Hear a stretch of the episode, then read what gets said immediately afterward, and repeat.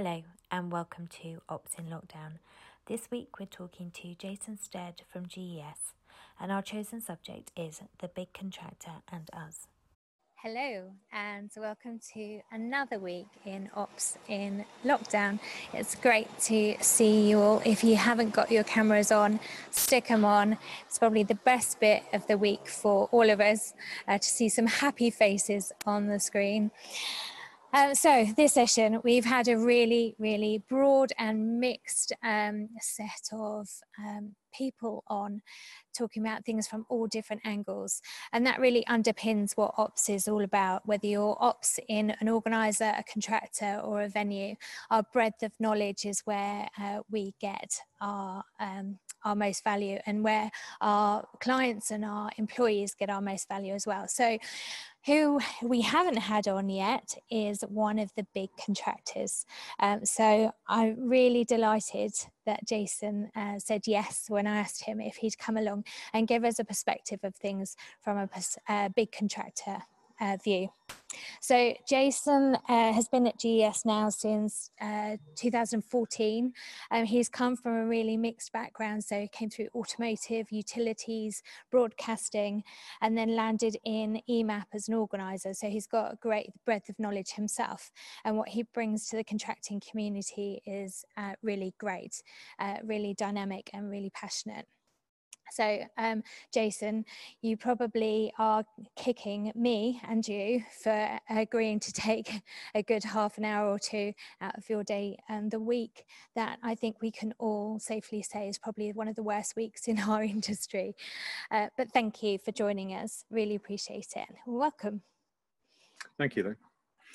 So, we're going to go straight into um, questions. Um, as usual, get your chats open. If you've got any questions for Jason or just a perspective on a bigger uh, contractor industry basis, then pop them in the chat. And I promise I'll get to at least one or two of them. So, big question starting off, as we always do. Some might think that being in a big company, you are somewhat shielded from some of the effects of the situation right now. Is that true, or is it a case of big company, big problem? Yeah, uh, definitely the latter. Uh, I wouldn't say big problem. It's a challenge for everybody. I think part of the um, part of this crisis is that nobody predicted it. It's a black swan event. And I think, you know, to answer your question in terms of being a big contractor, I'm not sure I like that term or not, but I understand why you use it. Uh, is that you have big overheads and you have big salary bills and you have big commitments. And when times are plannable and you do plan quite a long, I mean, I plan five years in advance, um, when a when a black swan event like this happens, you have to go into reactive mode, and that and that and that is difficult, and you have to adjust quickly. And a bigger organisation tends to be less nimble for obvious reasons. Mm. So, big challenges. Um, I think the team around me and the plans we put in place are robust, and we're delivering on them, and we're delivering them at pace.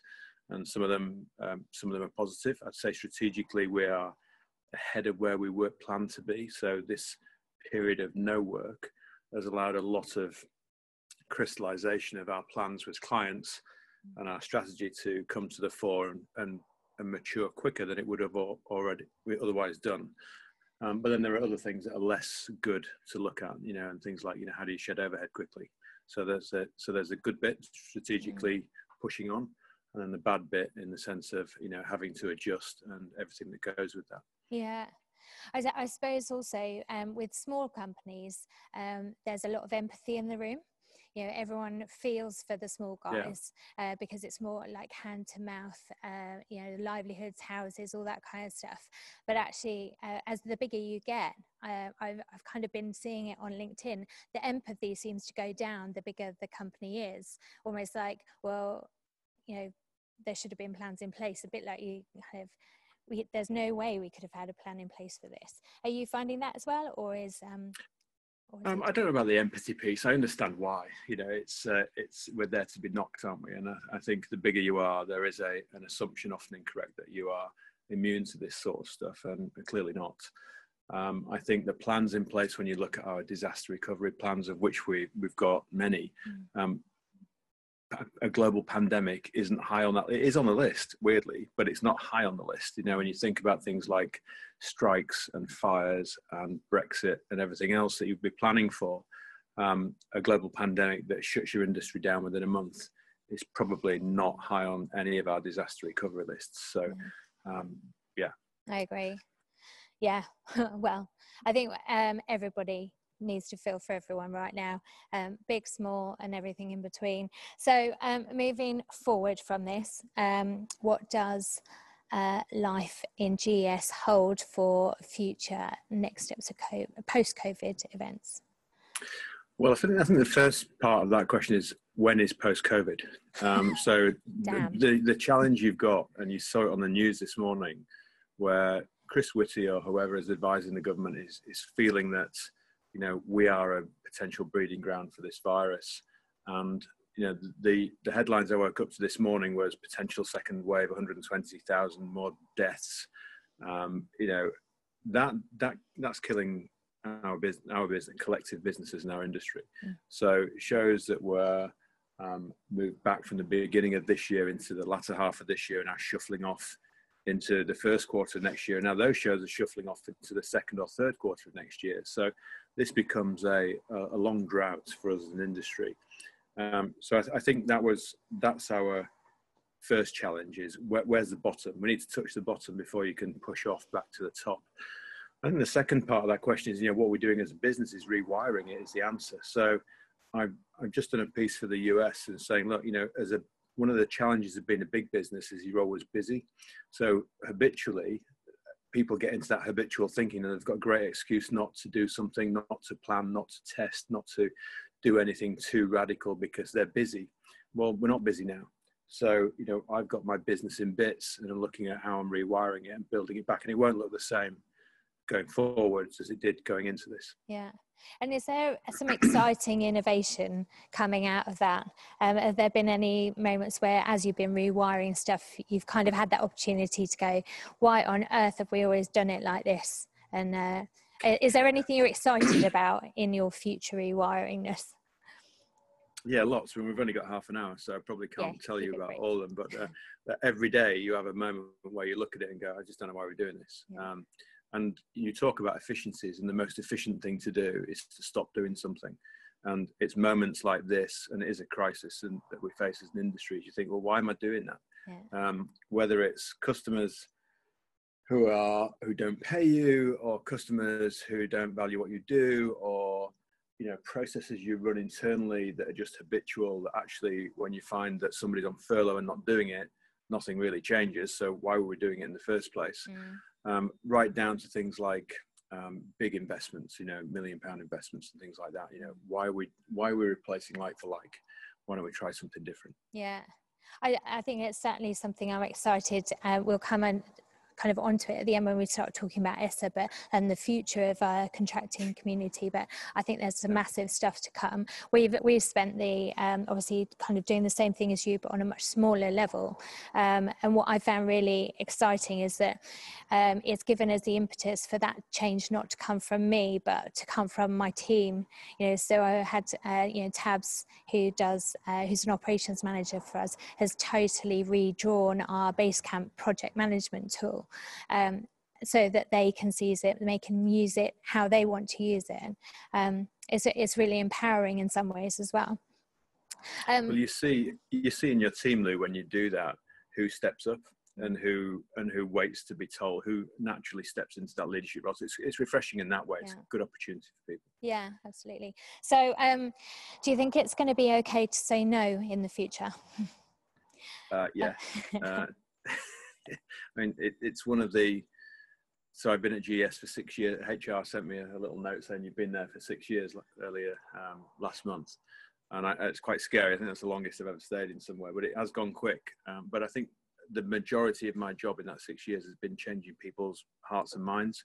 There's plenty of process and efficiency and product launch and marketing work you can do, but really it's in people's heads as to whether they're going to make the business succeed. And saying no is is an integral part of that.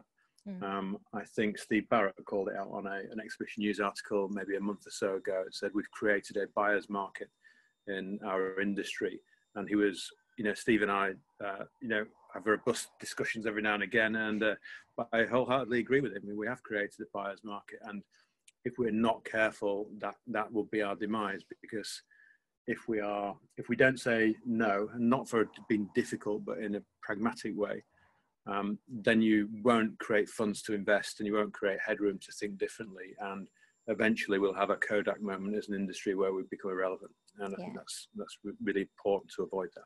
Yeah. I, have had a number of conversations over the last week where uh, contractors that i've been needing to use on shows next year I, i've kind of now sick of putting the love in it for free and have gone out of the industry. And I, and I think um, that just sums up um, sums up that moment. If we keep saying yes and we keep doing it for the love uh, and we're not charging the right amounts we are we're going to crucify ourselves going forward. Yeah definitely time Lou, to I would, I, I would, agree with that and I think part of, part of it is valuing what we do. Um, and I don't mean in a, a sort of collective union sort of bargaining sense or being difficult. What I mean is, you know, just understanding what our strategy is as any company of any size. And I think one of the mo- most notable things I've noticed in in the events industry since joining well, in 2009 is that there is a preferred strategy of just being cheaper, and it's it's strategic uh, suicide in the long term because you can see what happens um, a small a small business what is a is very comfortable you know these we called lifestyle business or what you call now an sme very comfortable. They they do well at their job and encouraged to grow. And they grow but with that takes on extra overheads and costs and everything else. But if you don't have a strategy other than price based strategy then you get stretched at both ends. Your margin goes down your costs go up. Mm. and there comes a point and this is this pandemic is highlighting that across our industry where that is too taut uh, and can break. Yeah. Um, and I think that that strategic savviness, and you know, there are plenty of other routes other than cost.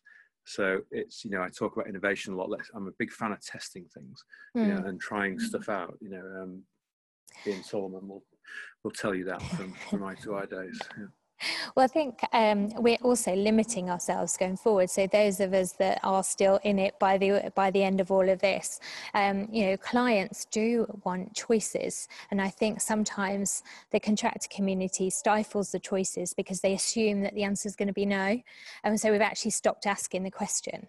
Uh, was actually right. the more the more we keep pushing and saying, well, we could do this and it'll cost you ten pound fifty a square meter, or we could do this and it'll cost you twelve, or we could do this and it's going to be this, or we could do that. We've stopped giving organisers the opportunity to innovate as much, um, and therefore we're not surprised when the prices just stay as they always have been. We're not we're kind of programmed to not to not develop the change.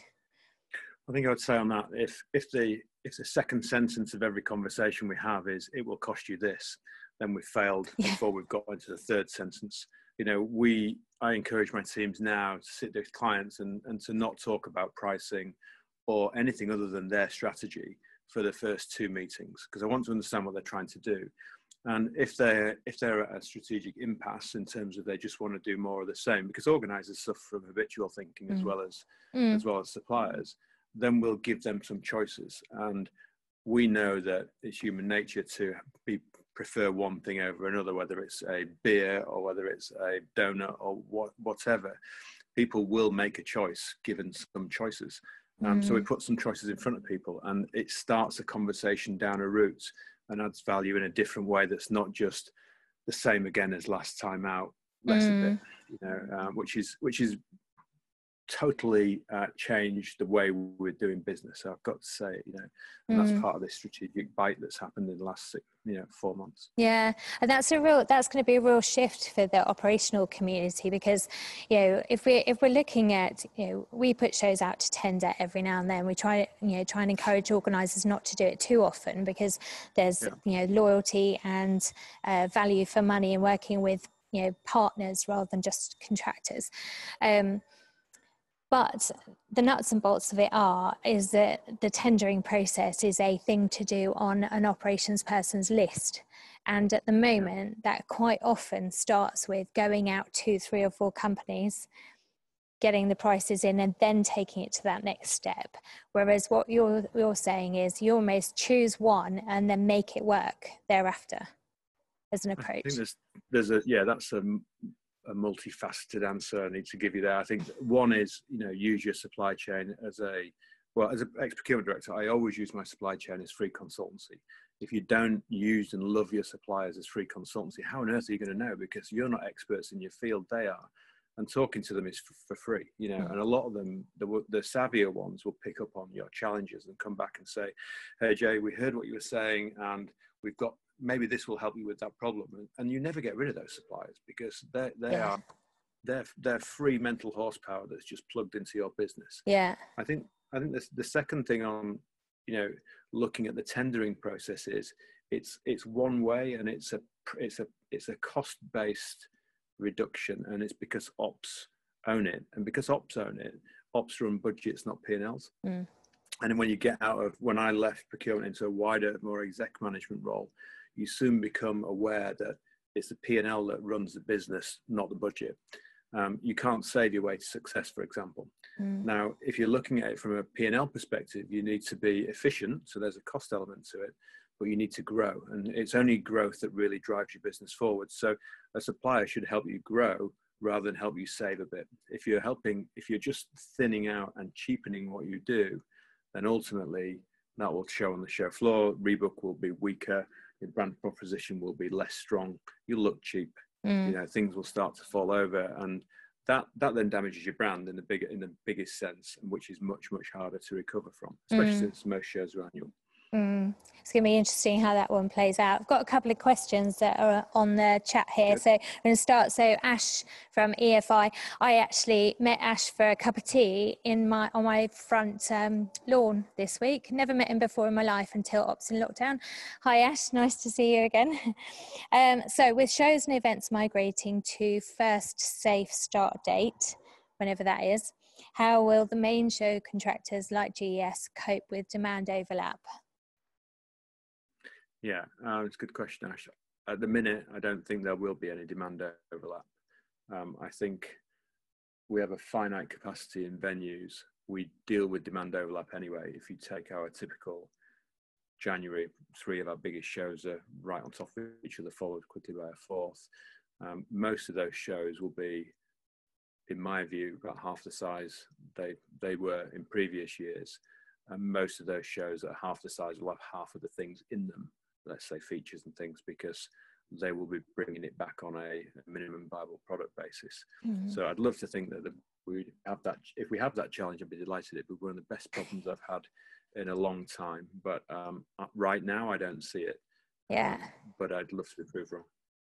I agree. I, I think um, we'd love a bit of overload in the right way mm. at the mm. moment. like, give me a Nokia key. Um, you know, let's crack on. We've always managed to make the impossible happen happen before. I think we'd probably find a way.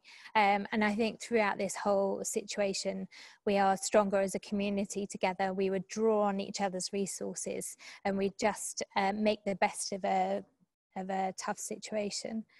Um, we've got another one here which slightly savage. Um, why didn't GES move sooner to diversify and innovate over the last four months? Um, I think there's well, there's a number of ways to answer that question. The honest answer is cash flow. So if everybody's if you're suffering from cash flow, the taps get turned off, but you have a big overhead drain, cash burn to manage.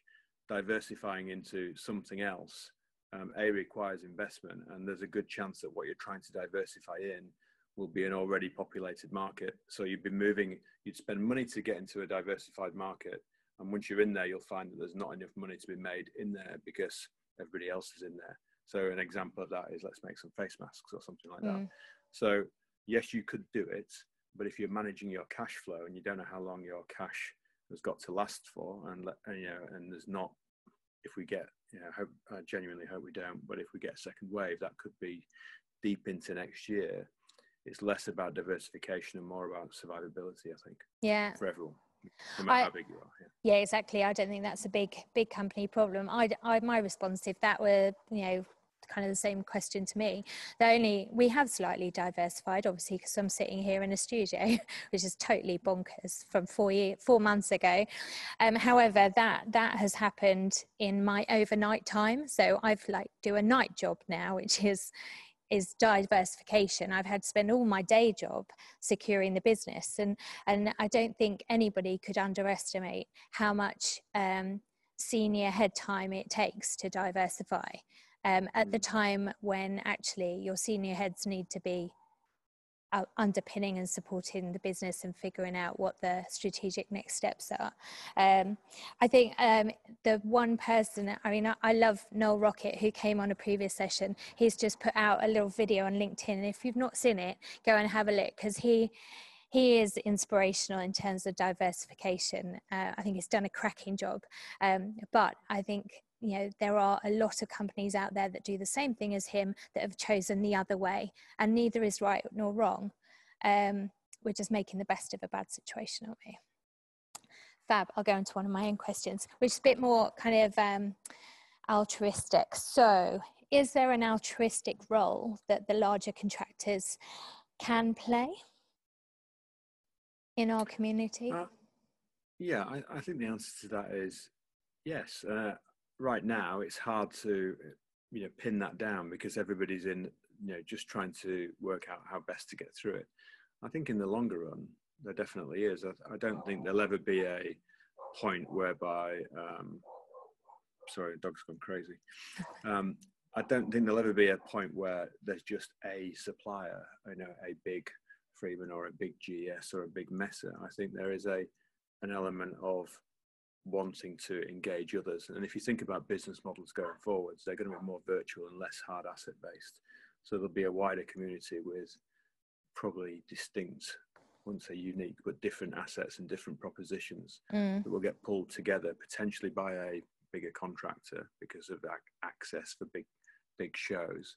So there will be a there will be an altruistic sort of um, leaning and using a supply chain. I think if you mean altruistic as in charitable, probably not. You know, I just I work for a US corporate, um, and it's just, it's just not like that. You know. Mm. Yeah. Well, I'm sure we can find a sliver of the British way in there somehow. Well, I, mean, I, think what we say on that, Lou, is we, we share, well, you know, I'm very open and honest with people. And you know, personally, I'm happy to share anything on, on this call or, mm. you know, uh, going forwards through ESSA or whatever. But I, but I, I think there's, it, it depends on how people view altruistic. Yeah. Well, I'd say uh, I'd say it's leaving the world in a better place than you found it, as a, as a very simple top line. So, um, GES being a, the leaving a community not, not leaving hopefully obviously but yeah. but being in a community and and the community being better by you being there is is probably what I'm aiming for and that could be far and wide some companies might do it in one way and, and others in another some might do it quite broadly but do you think there's a place for GES in that world I do and I think you know whether it's the work we do on sustainability whether it's you know work we push out to third parties, other you know contractors who we work with, or whether it's just taking chances on things and trying to implement change because we could maybe be a bit afford to take more risks when mm. times are good. Um, I think that's that's all positive. Yeah. Um, would the would the industry be a better place without a GES or a Freeman or big players? I'm not sure it would. I'm not. I'm yeah. not sure. I think others would it evolve into it be um, it'd be wrong to think that others wouldn't fill this fill the gap because that's just that's the law of the jungle, mm. isn't it? Yeah. I, I think we've got a great range of contractors at the moment. You know, that's the thing that's probably hardest about what's coming next is we don't want to see that diluted. We don't want to, right. we don't want to you know we don't want a big one a small one any kind of one to not be in the mix. So it leads us nicely on to essa and i can talk about this now because the voting has closed on the agm which is due to happen tomorrow. So um, i can in no way influence anybody to vote in a specific way but you're up um, for re-election tomorrow on the board of essa uh, you've been on their board for about a year now. Um, how have you found it? Um, and if you are re elected tomorrow, um, what do you have in mind for your place on that board? Yeah, this this call's a week too late, isn't it? It should have been part of my campaign pitch last week. I'm not a massive um, social media fan. I respond to LinkedIn and stuff, but uh, I, I, think my campaign's been zero. So it's I, have been flattered to be on the ESSA board for the past year. I mean, I wasn't voted on. I, I assumed Nick Marshall's role when Nick retired, um, but I have found it really interesting. And, and, I think when you join a board like ESSA, you can take one or two views. You can roll your sleeves up and get involved and try and change it, um, or you can just cruise and, and tuck in and, and do the um, do the do the minimum to do it. And I think Lou, you're the same mind as me. You know, I, am pretty restless, and I like to um, I like to make a difference and change things. I, I, feel the same way about ESSA.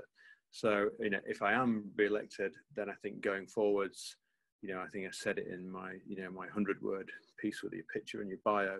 You know, I think we're personally I'm focusing on you know sustainability, innovation, equality.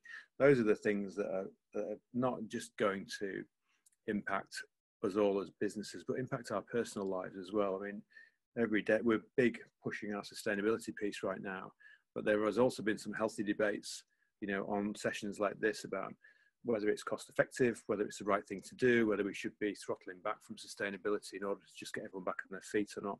Um, I think we need to build it into our everyday thinking, you know, and actually, when you take a good long hard look at it, often the most sustainable things to do are more profitable to do as well mm. because you're cutting processes out you're not using stuff you're, you're gaining economies as people head into that space so it's just a matter of getting on that journey and doing it and then mm. just just one last thing on, on the ESSA piece Lou. I think it's just about modernization you know it's it's great to see um, a more diverse board and more diverse thinking you know we all like a good row on there sometimes don't we and it's a it's not a horrible row. It's just a you know it's just a sharing of opinions, and I'm a big fan of that. So mm. uh, if if we can push that, then so much the better. Mm.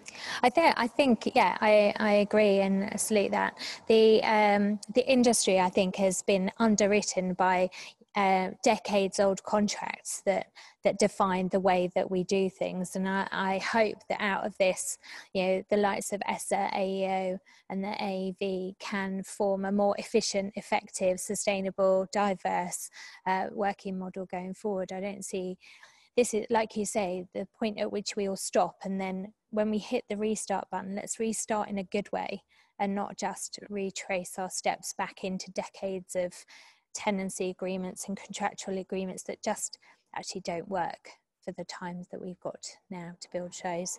Right, well, we are pretty much out of time, but I'm just going to check if there's um, any other.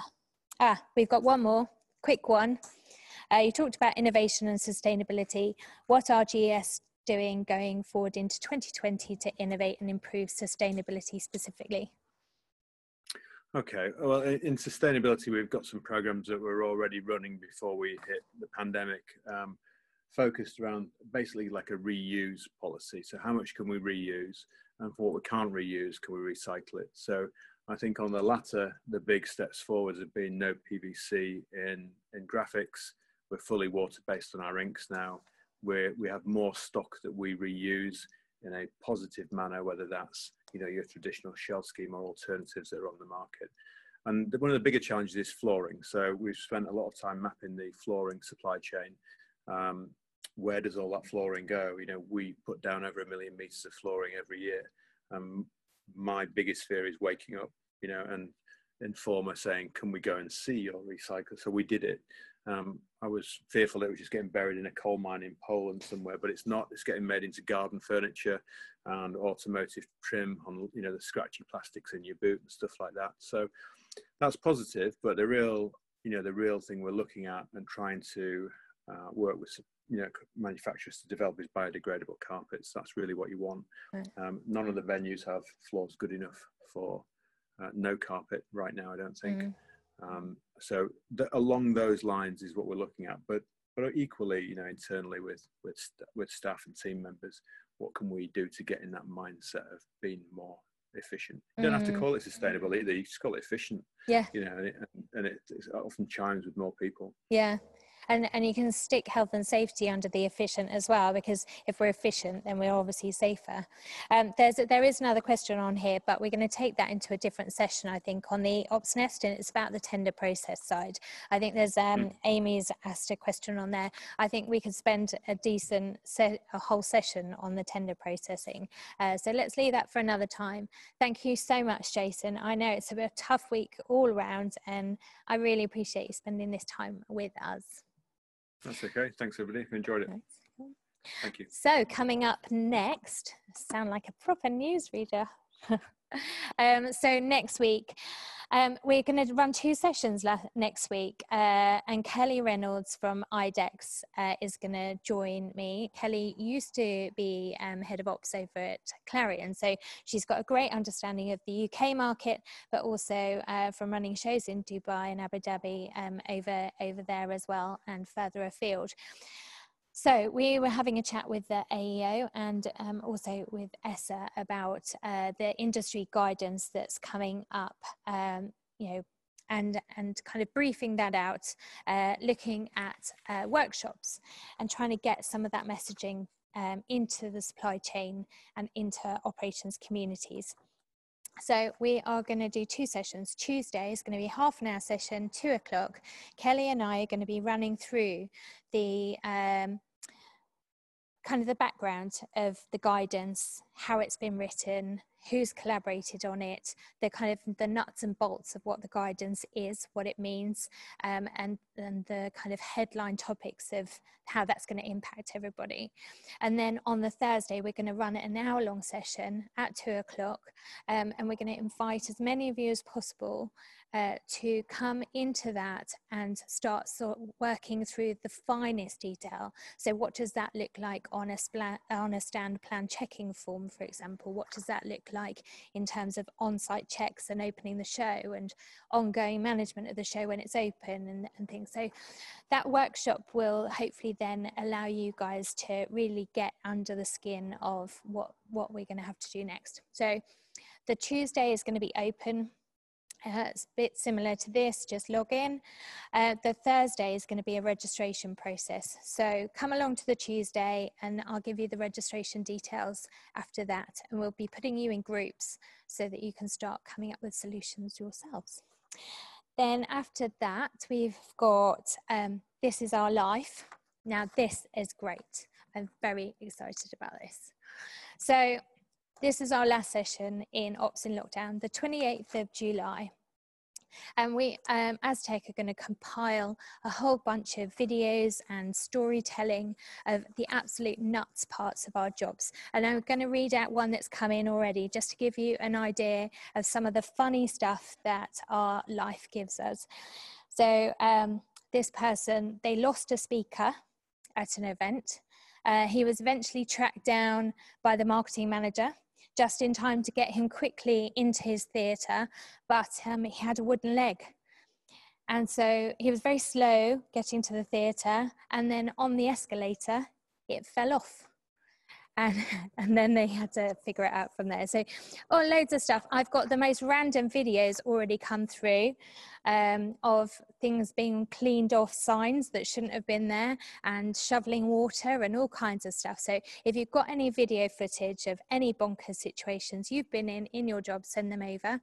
Um, and if it's just a story uh, just do a video selfie of yourself and send that in too. And we're just that last session on the 28th, I'm going to have a glass of wine, a very large glass of wine in hand.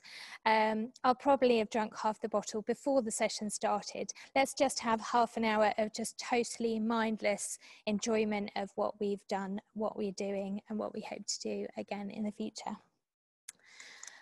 So uh, the Ops Nest has launched. We've had our first sign-ups already. Thank you very much to you founder members. That's really exciting. Chuffed to bits.